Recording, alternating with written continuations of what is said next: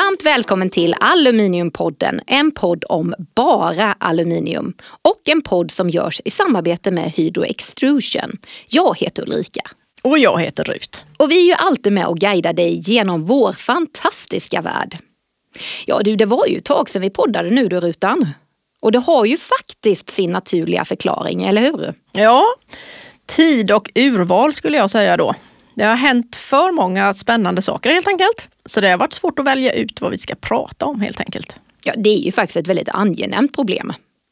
Eh, men nu är vi här igen och vi har valt ut ett par riktigt intressanta grejer att prata om. Mm. Jag tänker på en speciell lastbil från Scania.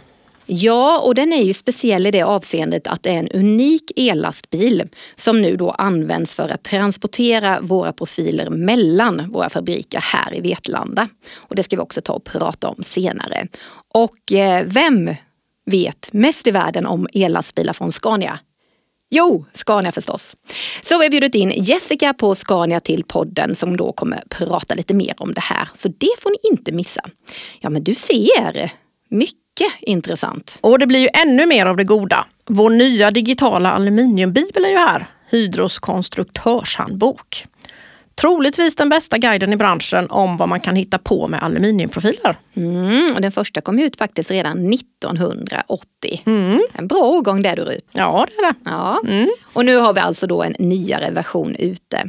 Här hittar man allt om legeringar, toleranser, ytbehandlingar, korrosion och mycket, mycket mer. Ja, det är ett ovärderligt verktyg för alla som vill lära sig mer om aluminium. Och designa med aluminium då förstås. Ja, och den är gratis också brukar ju mm. vi smålänningar gilla ju. Jajamän. Ja. Eh, den finns att hämta på hydro.com så in på sajten eller googla på Hydro designmanual för att hitta rätt. Alltså Hydro designmanual. Ja. Och så har vi fyllt det här avsnittet till bredden. Vi ska även intervjua våra kollegor på Innovation and Technology och så blir det ju då såklart en ny aluminiumgåta. Nej men nu tror jag lyssnarna faktiskt vill att vi kör igång. Eller vad tror du? Ja det tror jag. Nu kör vi. Ja, nu kör vi.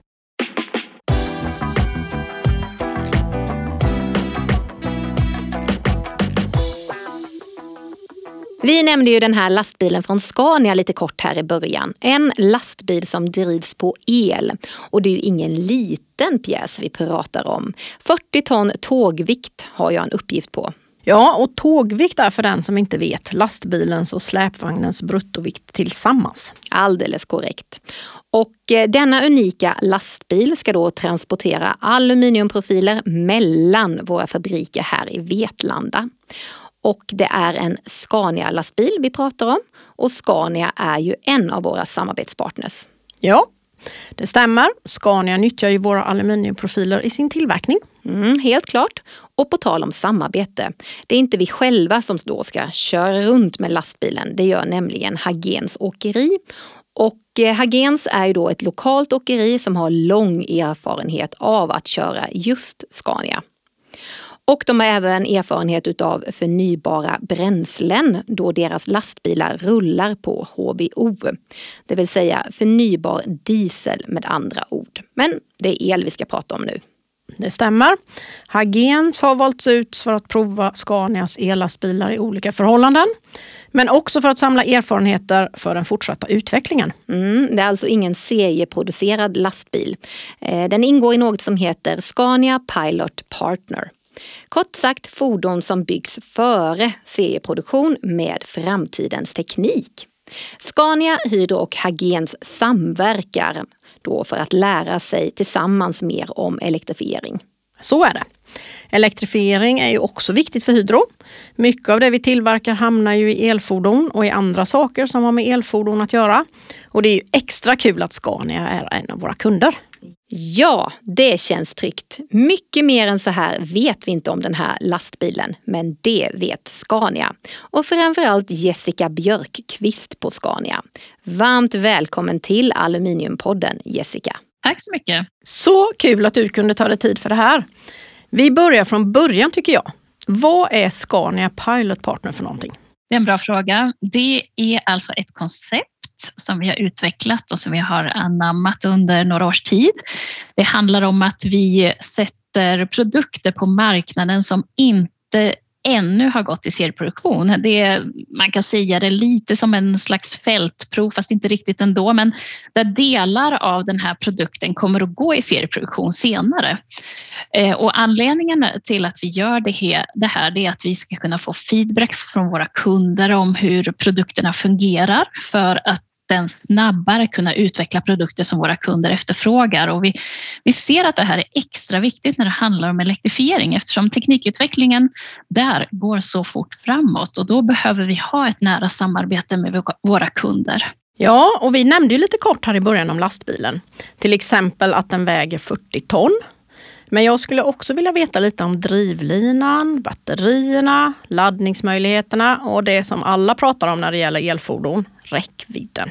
Vad kan du berätta för oss om det? Ja, tyvärr måste jag göra det lite besviken. Jag kan inte gå in på alla komponenter för på grund av att det är ett icke serieproducerat fordon så kan vi inte säga så mycket om detaljerna kring det här. Det är lite hemligt och komponenterna kommer eventuellt över tid också bytas ut och uppgraderas under den här kontraktstiden. Då. Eh, men det vi kan säga just nu i alla fall när, när bilen togs i drift, det är 40 ton och den har ju en, en speciell drift den ska köra som ni berättar om eh, mellan produktionsenheter. Och räckvidden för den här bilen i den driften i Vetlanda är ungefär 14 mil med den batterikapacitet som sitter på. Det är ju långt ändå, tycker jag. Och återvunnet och koldioxidsnålt aluminium är ju en stor anledning till att vi är här. Hydro har ju som mål att minska sina koldioxidutsläpp med 30 procent till 2030 och vi siktar på fossilfrihet senast 2050. Jag vet att Scania har samma ambition för 2050. Vilken roll spelar eldrift för Scania och transportbranschen i klimatomställningen? En jättebra fråga vad är drivkrafterna för elektrifiering egentligen? Och jag skulle vilja säga så här att Scania har åtagit sig att sänka koldioxidutsläppen enligt vad som krävs eh, enligt Parisavtalet och, och de vetenskapligt satta målen. Och det innebär för oss då att vi behöver sänka våra utsläpp, inte bara inom vår egen verksamhet. Man brukar prata, när man pratar om science-based targets, brukar man prata om scope 1 och 2 och för oss så är det mycket om vår egen produktion, att vi säkerställer att vi, vi släpper ut så lite som möjligt i det när vi producerar och bygger bilarna eh, eller fordonen. Men vi ska även då sänka utsläppen när våra produkter används och det brukar man prata om scope 3. Och eh, det är där eh, Scania har den största utmaningen, eh, eller alla fordonstillverkare.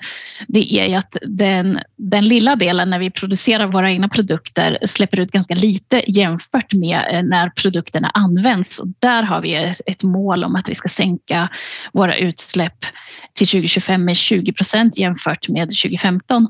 Och elektrifiering kommer att vara en jätteviktig pusselbit för att vi ska nå våra mål. Sen finns det ju andra såklart hållbara drivlinor där man kör på förnybara, förnybara drivmedel, till exempel när man kör på biogas eller HVO som nämnde tidigare här, eh, etanol eller, eller andra eh, medel också. Men elektrifiering eh, kommer att vara jätteviktigt. Och Scania är ju kund till Hydro och nu ska den här lastbilen då alltså transportera aluminiumprofiler. Är det också så att den är byggd med aluminiumprofiler från Hydro? Ja, det är den. Eh, många, väldigt många delar faktiskt av lastbilen är byggd med aluminiumkomponenter från Hydro. Eh, till exempel väldigt många komponenter som sitter i hytten, eh, både struktur och invändigt, men även komponenter för inbyggnation av batterierna. Och när vi då ändå pratar om aluminium, vad betyder aluminium för Scania som konstruktionsmaterial? Ja, som sagt, vi använder ju väldigt mycket aluminium i, i våra fordon, så det är ett jätteviktigt material och vi jobbar som sagt på att sänka våra CO2-utsläpp i det här skop 1 och 2 från våra egna produkter. Och, och, här ser vi att det är jätteviktigt att samarbeta med leverantörer som kan producera komponenter med så låg klimatpåverkan som möjligt. Ja, det här är verkligen superintressant. Och det är kul att flera aktörer kan samverka på det här sättet för att skapa en positiv effekt. Tusen tack Jessica för att du var med oss här i Aluminiumpodden idag. Stort tack för att jag fick vara med. Ja, stort tack och tack till Hagens Åkeri som sitter bakom ratten. Om du vill veta mer om lastbilen så finns det mer information på hydro.com och scania.com.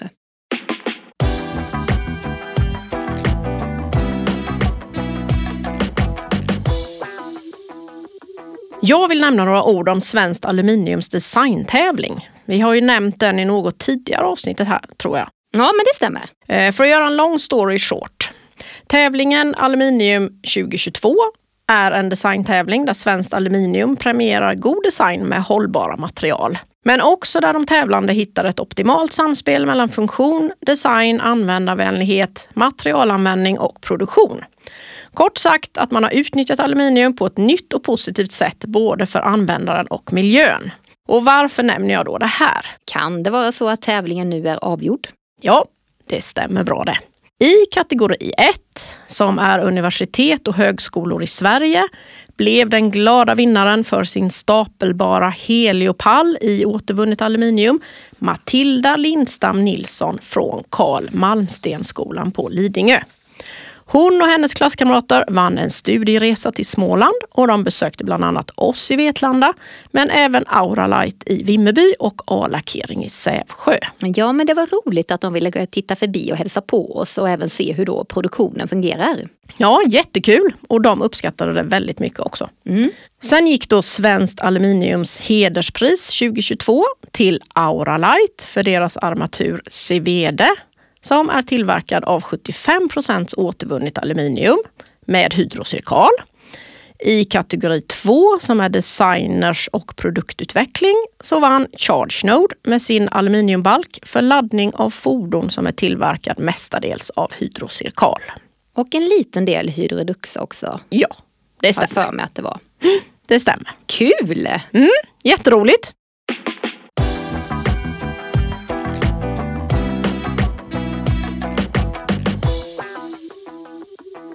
Vi har kommit fram till ett av poddens stående inslag, något som vi kallar för angående aluminium, där vi får svar på väldigt många viktiga frågor.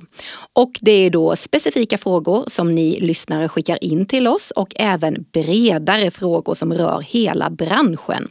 Och vi har ju förmånen RUT att ha tillgång till experter inom väldigt många olika områden. Eh, en expert är då Ronny Pettersson på Innovation and Technology, vårt eget forskningscenter. Ja, och det är ju Hydro Extrusions forskningscenter i Finspång för att vara exakt. De vet det som är värt att veta om aluminium och hur man bäst kan använda aluminium. Ja, men det är ju så. Ja, det är faktiskt så. Varmt välkommen till Aluminiumpodden Ronny. Hej, tackar. Riktigt roligt att du är med oss här idag. Du, hur arbetar man på Innovation and Technology för att stödja Hydros arbete inom hållbarhet? Vi brukar säga att jobbet med hållbar, hållbarhet eh, finns inom, inom allting som vi gör. Eh, en av de primära frågorna eh, som vi får till Innovation and Technology är ju hur man eh, vad, vilka egenskaper eh, får materialet om man, eh, om man använder en större andel återanvänt skrot eller hur förändras egenskaperna om man använder en större andel återanvänt skrot? Ehm, det är ju det som, som kunderna eh, frågar sig hela tiden. Och eh, vår uppgift blir då att, att överföra det i, i, vad det faktiskt betyder i, i tekniska termer. Eh, vad händer i materialet när man använder en större andel återanvänt skrot? När vi ökar andelen återanvänt skrot så förändrar vi eh, i vissa fall legeringsinnehållet i materialet. I, inte till den grad att man, man, rör sig utom någon typ av specifikation för materialet. Um, men eh, faktum är att, att man med ett ökat användande av skrot så, så justerar vi de normala värdena eh, inom vissa nivåer. Det här är ingenting som är någonting eh, konstigt eh, utan eh, det, för oss så handlar det egentligen om att bara återbevisa för kunderna att vi kan hålla de krav som, eh, som de ställer på produkten inom hållfasthet, krasch, ytegenskaper såsom eh, eh, lackering och, och eh, anodiseringsresultat eh, och, eller korrosionsegenskaper. Så, så det, det, det, handlar egentligen om att jobba väldigt nära kunden för att fånga upp vad kunden tycker är viktigt och, och, och jobba med eh, legeringen i sig. Eh, och, och återigen bara återbevisa med, med de verktyg som vi har eh, hur, hur vi, vi kan säkerställa kraven på produkten. Så det, det, är den ena sidan av det. Eh, och sen en annan del som syns lite mindre är väl kanske delen där man jobbar med eh, eh att förbättra våra interna processer.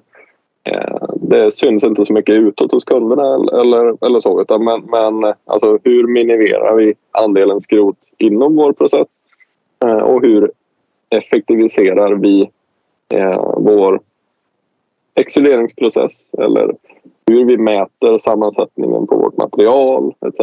Eh, så inom vår egen process.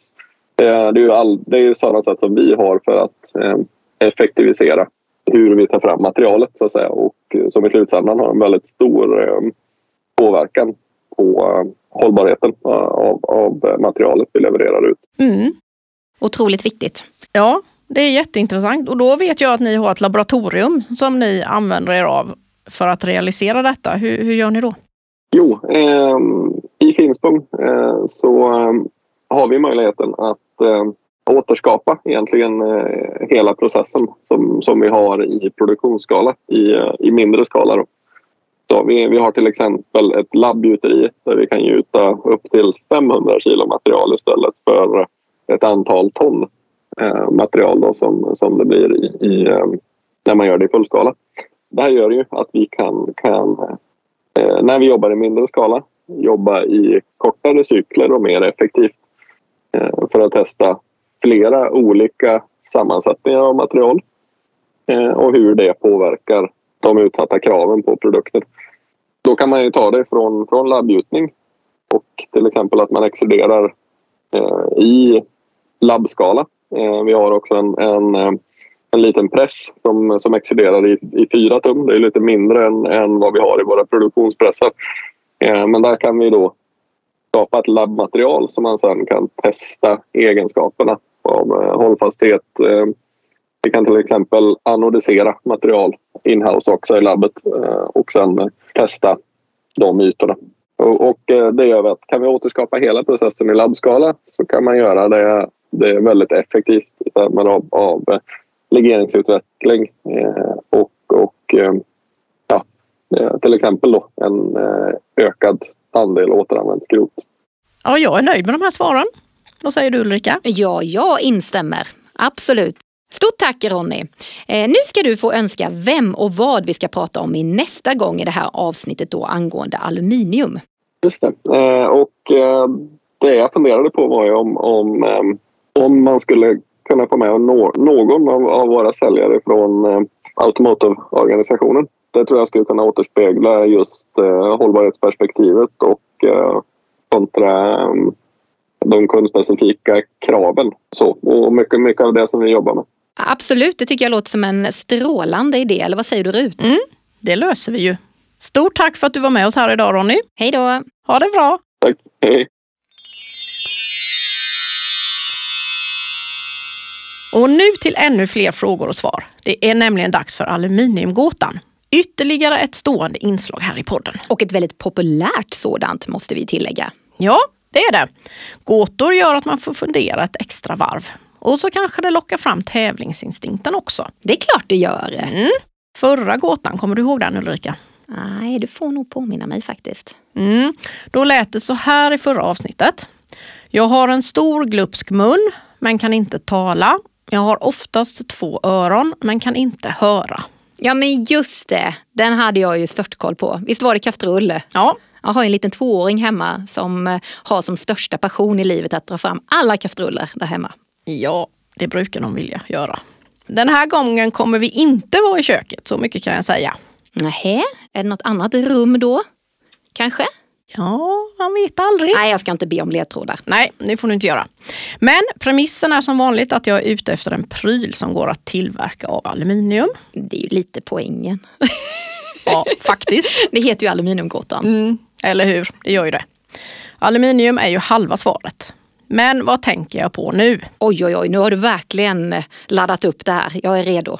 När kvällen har blivit sen har jag ganska många ben, lika många som en myra. Men på dagen har jag fyra.